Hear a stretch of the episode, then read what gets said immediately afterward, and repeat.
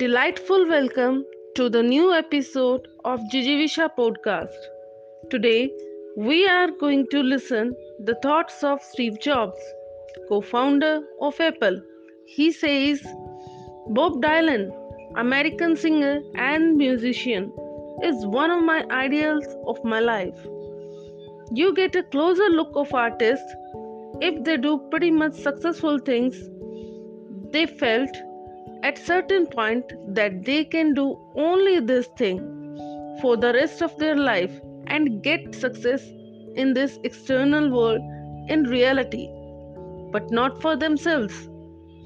This is the moment when the artist decides who he is.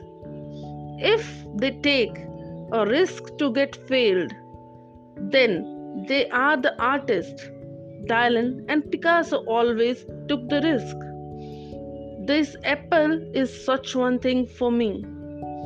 Of course, I don't want any failure. I have decided I don't care actually, this is what I want to do. If I do efforts wholeheartedly and get defeated, it's okay.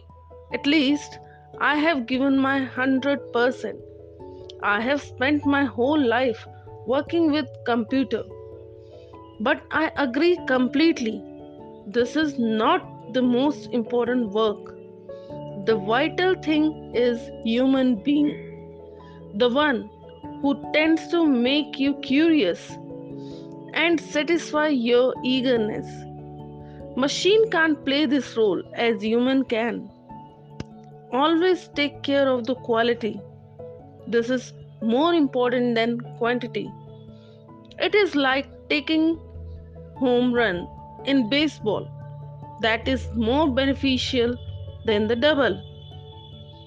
Thank you and have a nice day.